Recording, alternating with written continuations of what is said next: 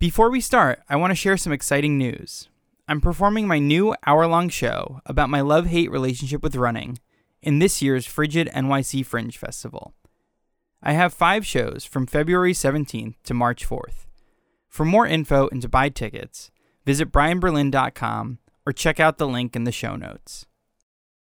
This episode talks about disordered eating and mentions suicidal thoughts. For support and resources on eating disorder, visit nationaleatingdisorders.org.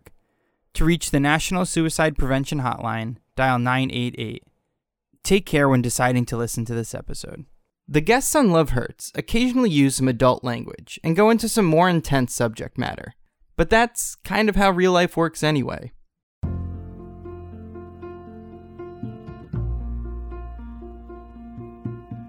This is Love Hurts. I'm Brian Berlin. Today's guest is Amy Enriquez. Amy is a playwright and actress living in Los Angeles. Growing up, Amy had a sometimes difficult relationship with food, but that relationship morphed after a traumatic experience. From that point on, she did her best to pretend everything was fine, even though it wasn't. Hey, Amy, how's it going? Hello. I'm um I'm doing well. How's it going for you, Brian? Good. It's nice to meet you. Uh or I guess not in person. I guess we probably will meet in person soon in the next few weeks or whatever, but We will. Yes, nice I'm excited to, for that. Yes, yes. um yeah, what what did you want to talk about today?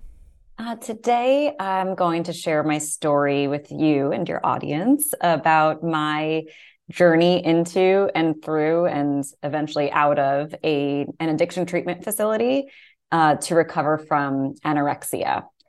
And that journey started uh, well it's very nonlinear. Um, i had I had struggled with eating disorders for a very long time and it really it really peaked um, on 9-11 i was living in new york city. I'm born and raised in new york in okay. new rochelle New Rochelle, New York, in Westchester, and then as uh, at the age of ten, my family moved to Florida. Oh, and I think my parents were just done with the cold weather, and you know, uh, my grandparents had moved down there, and it just I, you know, and the minute I turned 18, I went right back to New York. I'm like, I'm out of here. Yeah, like uh, if I have to pick between Florida and New York, I'll take New York.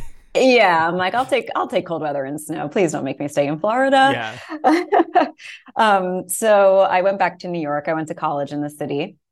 And uh and i was i was struggling uh since my parents divorced with um binge eating disorder. Although it wasn't diagnosed i didn't know what was going on. And then when I got to New York, I began purging with um, by abusing and overdosing on laxatives. So it, it, turned into bulimia.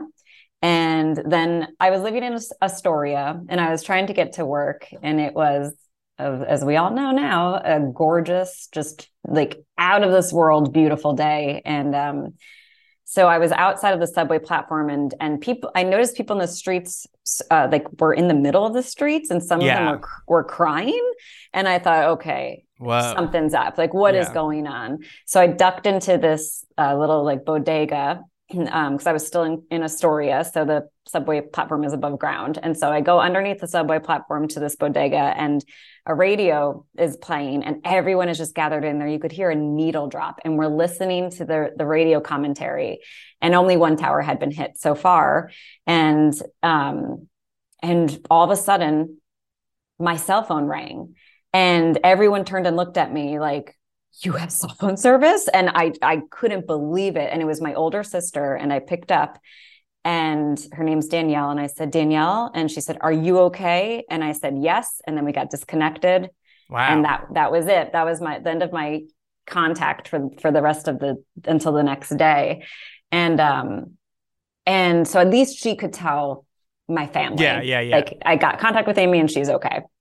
And um and so that day, uh, what I didn't know then, but I do know now because I've been through so much treatment and therapy, uh, I just had a complete traumatic response or trauma response. And I tried to control whatever I possibly could because everything was so out of control that day. The city, we thought we were at war. So, some radio stations were saying we're at war, and you know the city, the whole city was under attack, and it was just oh, it was just so frustrating not being able to turn on the news and just sit alone. And my roommate had slept at his girlfriend's house that night in Harlem, so I had no one at, at the apartment with me, and I just felt so like spiraling out of control. Like the whole world was spiraling out of control. And the one thing that I could control at in that moment, not even my thoughts, was just what goes into and out of my body.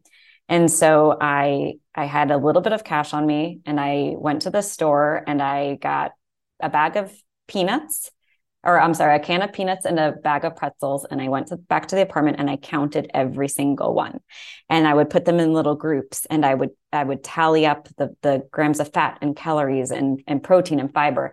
And I would, you know, put them in little individual bags and label them. And then I took them all and threw them all in the garbage. And I, it was this very manic way of, of trying to feel like I was in control of something. And that is the the moment and the day that my eating disordered behavior all went into just into anorexia. So i wasn't binging and purging anymore. I was just restricting and and starving myself. And it became very addictive. And i would lie constantly about the food that i ate and my health. You know i was wearing two pairs of pants and you know trying to trying to just convince everybody that I was fine, that everything is okay. I didn't want the attention. I didn't want to lose weight and be thin. I just wanted to control.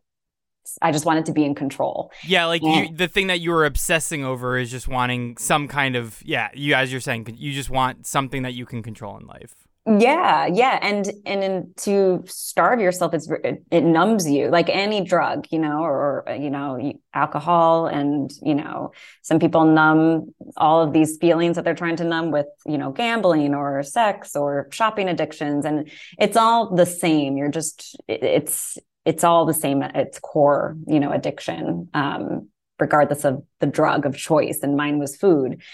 And so i I lived, and I use the word lived lightly because I was barely alive. Um, I lived this way on such a um, deep, deep level of denial and restriction and being in this disease for a few years. And there was no denying that I, I had lost an enormous amount of weight and I looked very, very unhealthy. Um, the uh, my school, my my college. I was at the American Academy of Dramatic Arts. Um, very intimate, super tiny. There were maybe seventy people in my class, and you know the teachers and uh, you know would call me privately and say like, "Hey, what you know what's going on?" Um, the, my employers at Tavern on the Green um, called me into their office, like, "Hey, what's going on?" Um, a lot of people thought I was addicted to drugs because of the rapid weight loss. Yeah, so um, there's people like actively trying to, you know, if not actively help you, but at least like just be there for you and check in with you. Like you, yeah. there is like a level of support system that is kind of around you. But it, yeah. you're kind of in this scenario where I'm just like deny, deny, deny whatever I have to do to just be like I'm fine because in your mind, I guess you are like you are fine.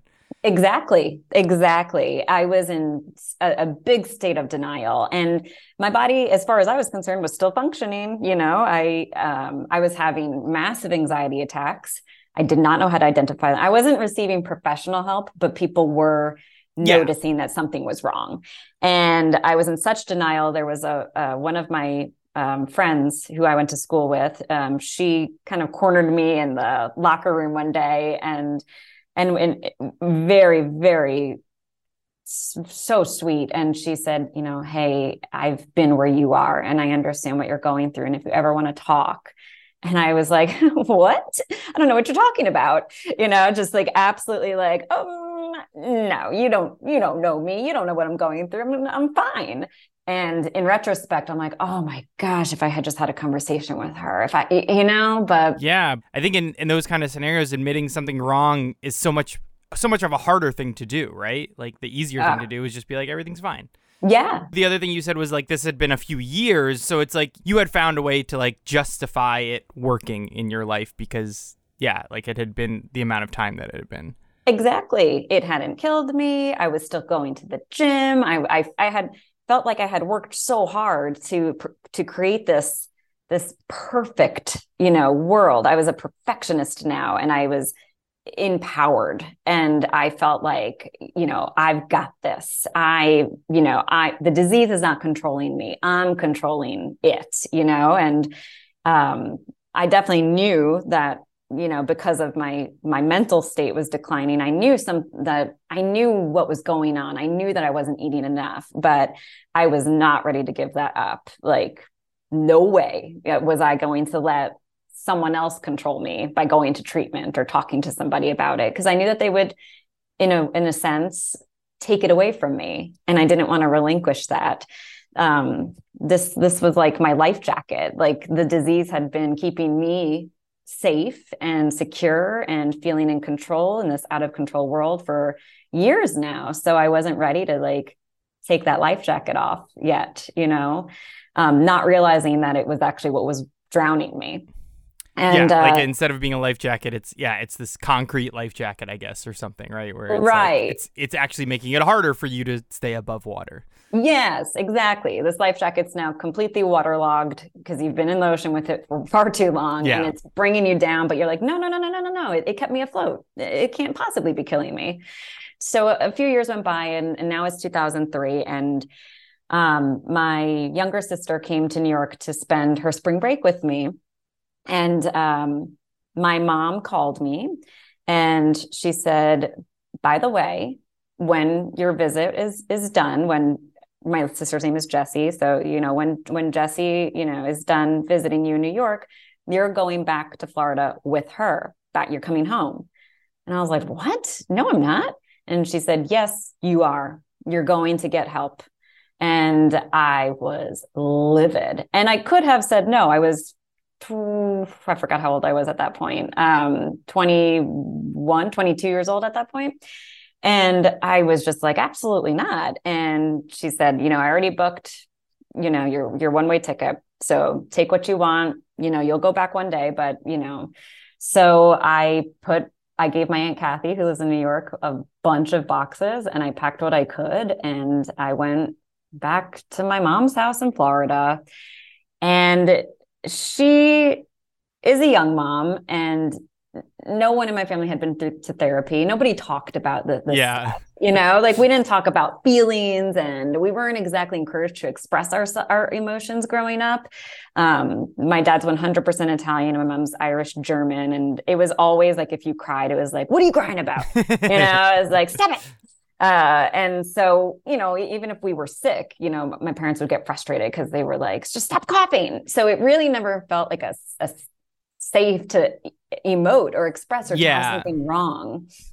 So for you to so for you to like decide, you know, you're you're being told like, oh, you're coming back and and you kind of have this initial like, oh, I'm not going to do this. But you do it. Like was there a part of you that was still kind of like denying things in that moment or was there a little bit of like like I'm gonna let go of the life this life jacket a little bit. Yeah, I was almost glad that my mom made the the decision for me because I would have never gotten help on my own.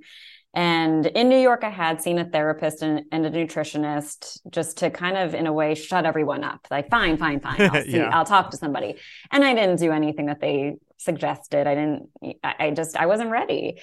I wasted everyone's time. I yesed everybody to death, you know, and acted like, oh, yeah, that sounds great. I will, I will absolutely do that. And then not do it.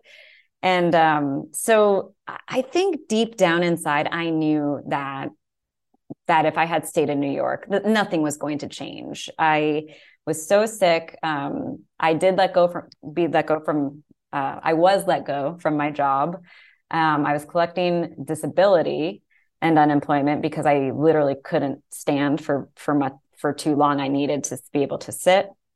Um, I just was so weak. I had nothing. I had nothing left to give, and so I thought, fine fine. Let's let's do it. Because i think at that point i was getting a little bit scared still in denial but um there was a slight relief of okay. Yeah. Like there was enough to say like yeah i, I don't really want to do this but part of me is like realizing maybe this is a little bit worse than it than I initially thought it was or something like yeah. Exactly. That's just exactly it. Like I yeah it, it, was I was nonstop obsessing over food thinking every single second there were numbers going through my brain uh, just counting calories of stuff I thought I would eat or I didn't eat or that someone else ate. And it was just numbers. It was like a beautiful mind style. Yeah. Like, yeah. yeah. The worst version of a beautiful yeah. mind. Like... yeah. I wasn't solving any great equations. I was just like numbers, numbers, numbers, numbers, numbers, and obsessing over what I would and would not eat, how I would handle a social situation. Like what was my my you know excuse going to be for i have a stomach ache i'm allergic to that i'm vegetarian now and so I, I think I was just exhausting myself, and um, no one wanted to hang out with me anymore because I was really no fun, and I I was lonely, and I wasn't getting any acting work because I looked terrible, and um, yeah, I just it, it was time. So I, I did go go home, and uh, my mom gave this like ultimate or a deadline. She's like, you have until the end of next week to find treatment. And I'm like, wait, this is on me? Like what? So, like in my early 20s, like I don't, I don't know. So I, I didn't. I didn't do any research. I was just like, yeah, I'll just hang out, go to the beach, and um, and so my mom just uh, sent me to a, a therapist down in Florida who referred me to a center, and and she was this is a the best tough love. I mean, this therapist was awesome, but she was like, I'm not enough for you. You need way more than a therapist. Like, you need a full partial hospitalization program. You have to be, or inpatient, but I cannot treat you. You need much more than this and bless her heart like she really she like shoved a brochure in my hand called my mom my mom came in gave her the same brochure and she's like you are going to call this center. You know i'm going to call them first and let them know to expect your call and you're going to call them.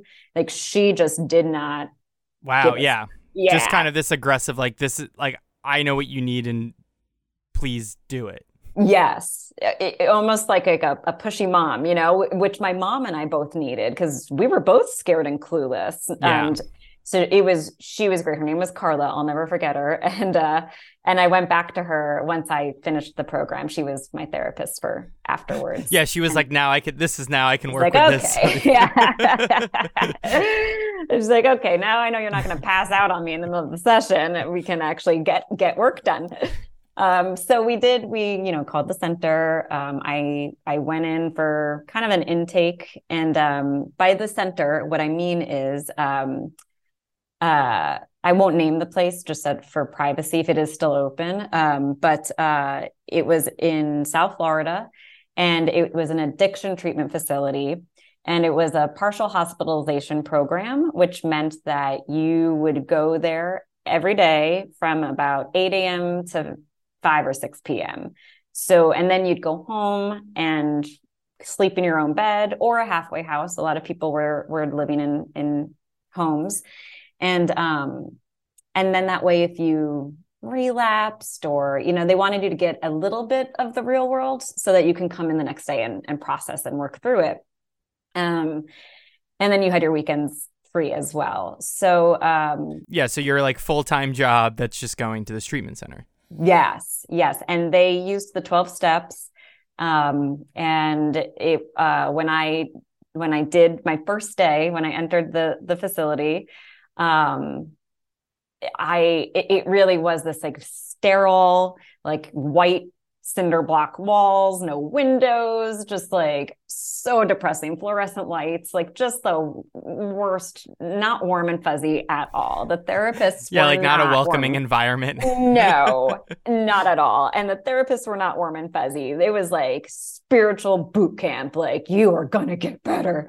And I just and I was, I I was the youngest. I was the only person being treated for an eating disorder. The other patients that when I during my first few months were there for drug and alcohol addiction. And and you know right away learned that it's all the same so like yeah like was there a part of you initially that was like well i'm not not this is not as bad as these people and then you're quickly like oh no wait this is oh fully yes i was like well i'm not doing meth on the corner you know i'm like i'm i'm doing great uh, compared to these guys and um, you know, and you know, people would come in with you know w- wounds on their wrists, or you know, we had a lot of people who cut themselves, and you know, I would just be like, well, I'm not that bad. Oh, I'm not that bad, and eventually it was like, no, you actually yeah, you're are. All, you're all leveled out. Yeah, you're all on yeah. the same level. Yeah. You're all trying to to fight the same demons and numb the same the same pain through drugs. And um, only mine was just food. And yeah. uh, so it's a 28 day program because that's about how long it takes to like fully de- detoxify from a drug and um, kind of wean off of the de- your body's dependency on it and create a new habit. It feels like one of the hurdles must be, you know, instead of just like not taking a drug anymore, not drinking anymore, you have to like entirely change your relationship with this thing that you need to sustain life, right? Yes. Yes, you get it. It's it's a very it's so complicated. You can it's not abstinence. You cannot abstain from food and, and survive. Um, but none of us finished within 28 days. Everyone stayed much longer. And 28 days is about the amount of time that insurance will cover your treatment. Oh, okay. And then you're kind of on your own. So a lot of people needed more, but didn't stay because they couldn't afford it. Um, but uh, my grandma, rest her soul now, paid for my treatment, which was really, really incredible. And I, what was supposed to be a 28 day stay turned into just underneath a full year. Wow. Yeah, it was very challenging, and eventually, the the longer I was there, I saw so many people come and go, and there eventually were other people there for uh, being treated for eating disorders, and um, and the longer I stayed, and this is something that I never thought could or would happen, um, the the more comfortable I got, and I kind of wasn't really acknowledging it at the time, but I kind of liked being there. It felt safe. Again, this life jacket, right? Uh, all of a sudden, I was like, whoa, I've been here the longest. I'm kind of the queen bee. Like I feel like the senior amongst the freshmen. I'm, yeah. I, you know, like wow, I finally found my place in this world. Very these delusions. Again, it's just the disease talking to you. And yeah, you were sort of finding ways around actually doing the work and getting the help you need, essentially. Yes, right? like that's sort yeah. of what you're saying.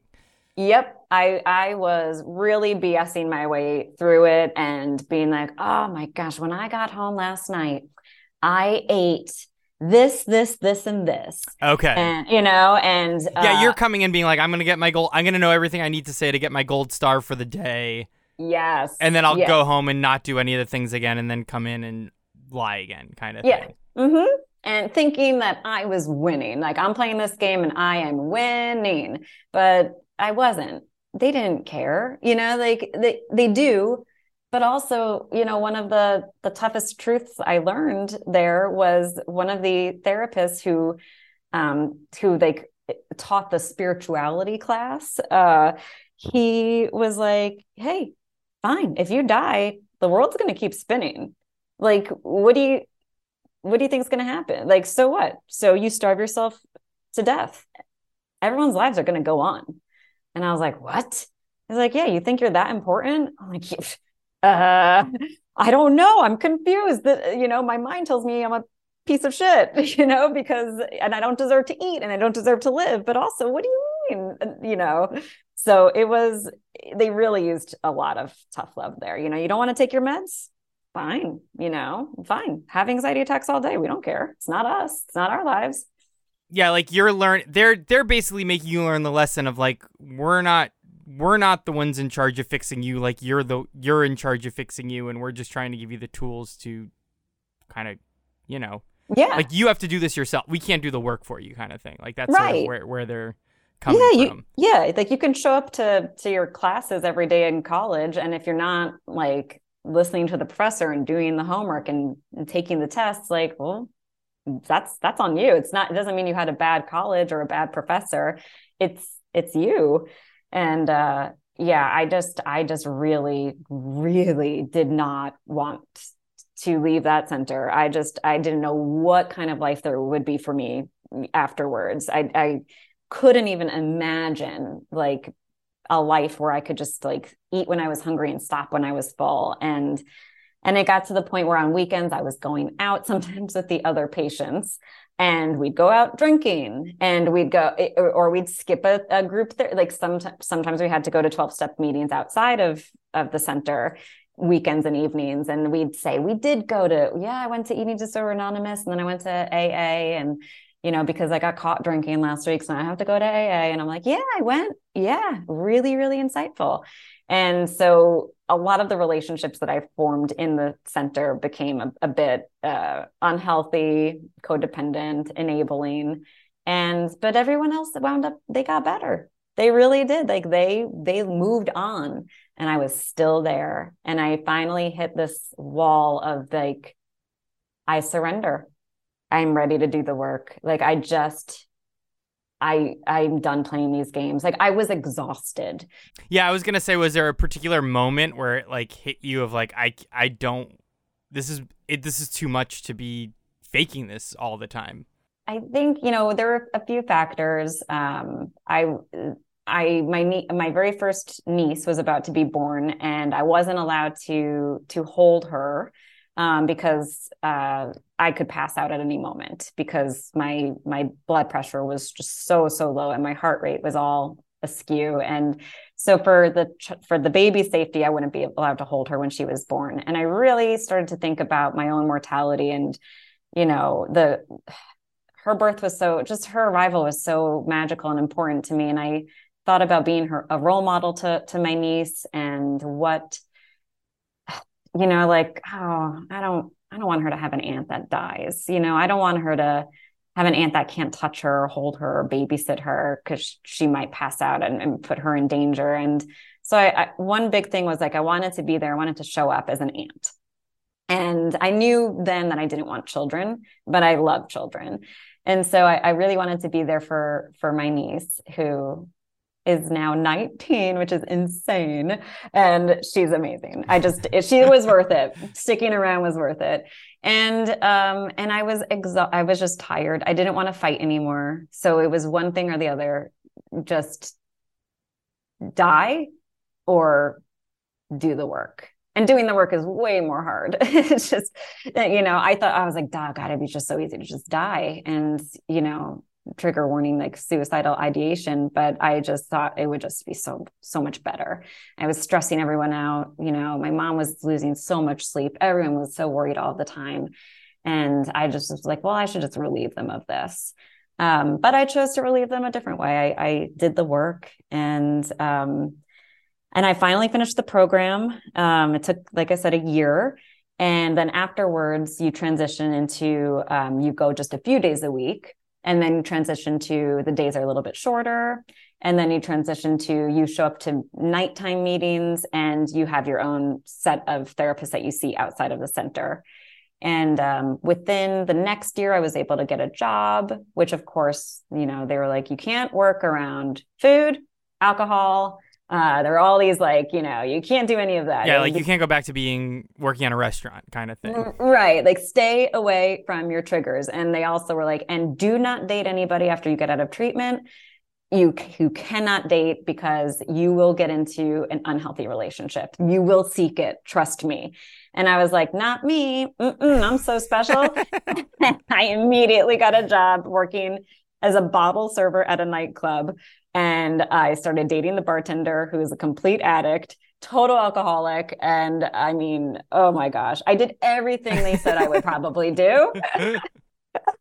and I paid the price. Um, and you know, it, I, I relapsed. I went back into you know treatment again, not the same place, but um, you know, it it took me a long time to finally get to the place where I'm at now. And I've been healthy and free of any eating disordered patterns or behavior for 10 years now.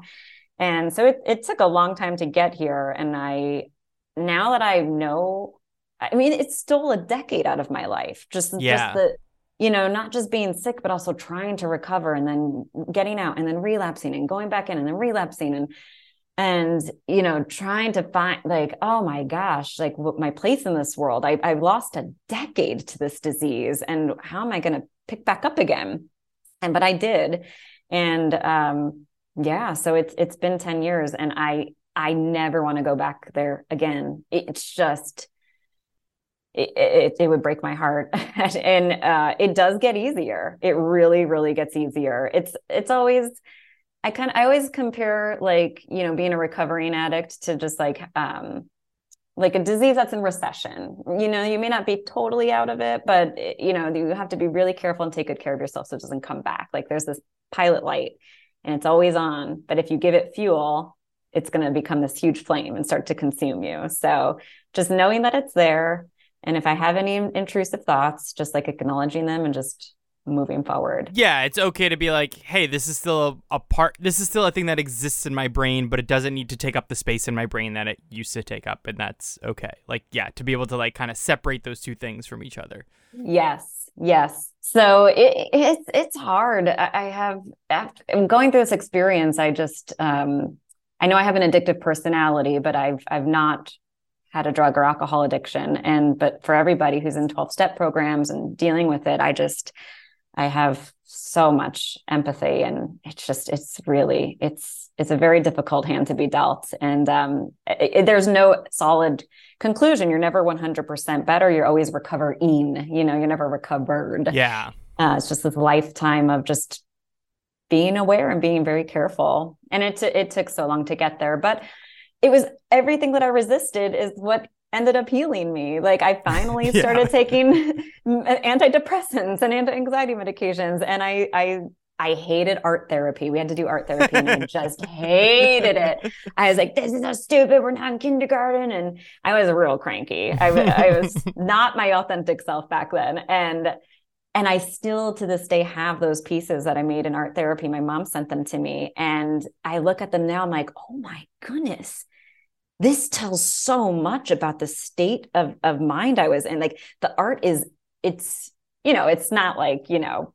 Van Gogh or anything, but it's just like, whoa, this is really incredible. And um, and the journals, I hated journaling, but I was like, fine, I'll journal because you're making me. And I still actually, my laptop is propped on them right now because I, I reference them when I write. And um, I'm so glad I did them. And so everything they said, you know, this will help you, this will help you, that I like was real cranky about, um, it wound up really helping me. It's just like I resisted it so much. But if it weren't for the the tough love that I received from my family and from the the treatment team, um, I think that if everybody honestly was just a little too nurturing, it they would have let me get away with with murder of myself. Yeah. Essentially, yeah. um, they really, really pushed, and uh, it was hard. It was, it really did feel like boot camp, and um, and I, I came out of it, and yeah, and I don't respond well to tough love. I really don't. But um, they didn't give up on me. I came in there like a rock. Like no one's gonna break this. You know, you're not gonna get through to me. Mm-mm. Like I was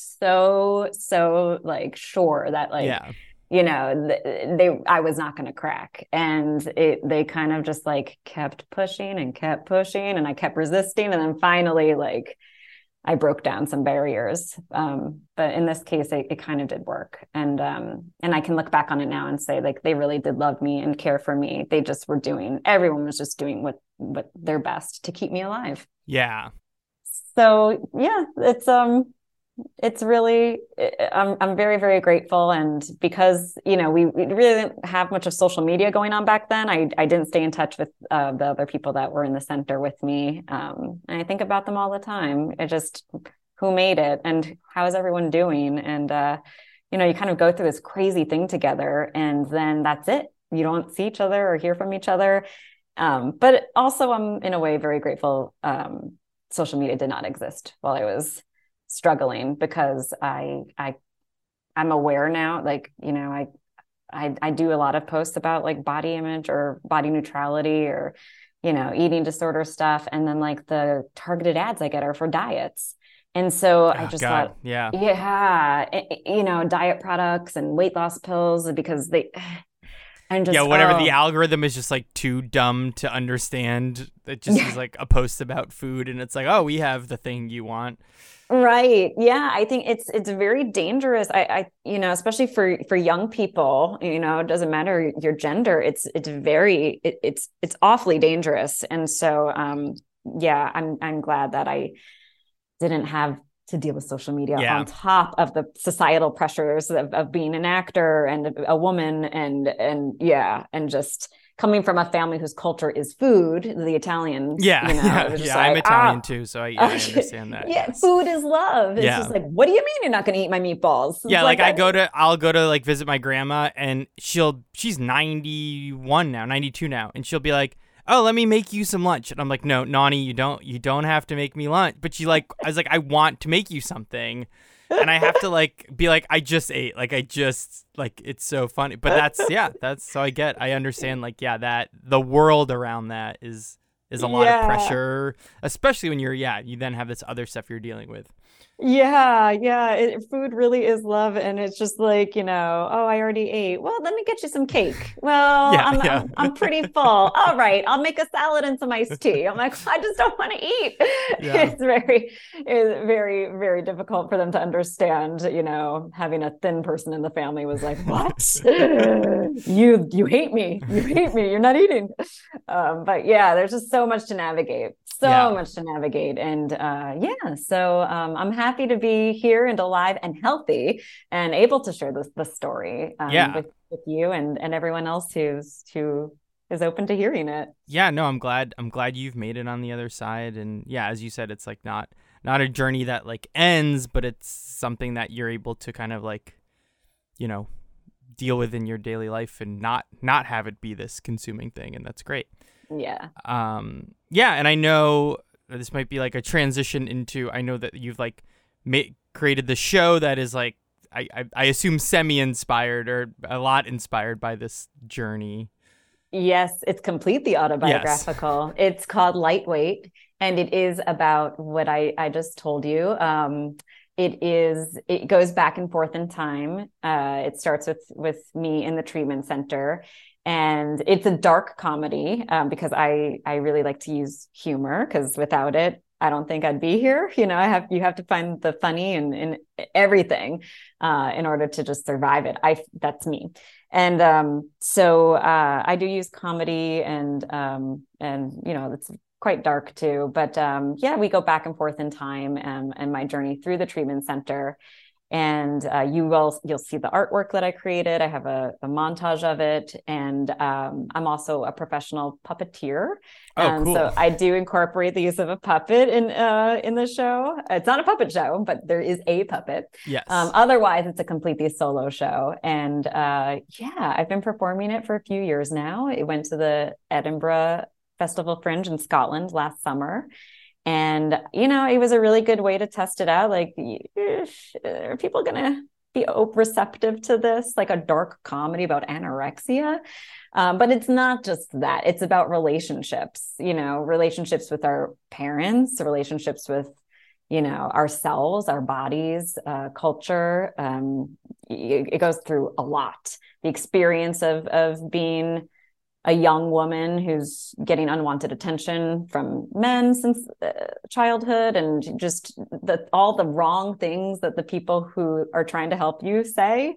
Um, my parents were just clue they said all the wrong things and they, they, you know what did they know? Yeah like nothing against them. They just had yeah they didn't know.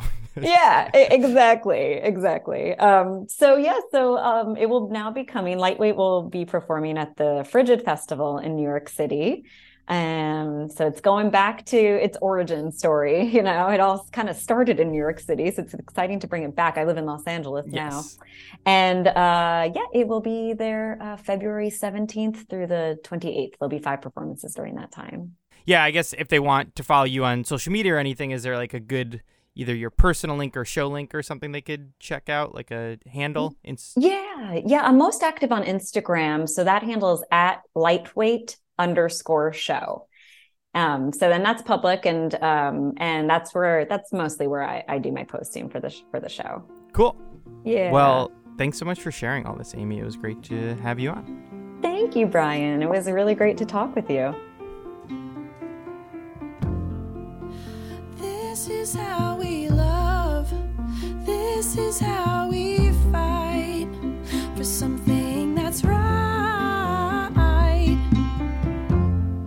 Love Hurts is produced, hosted, and edited by Brian Berlin.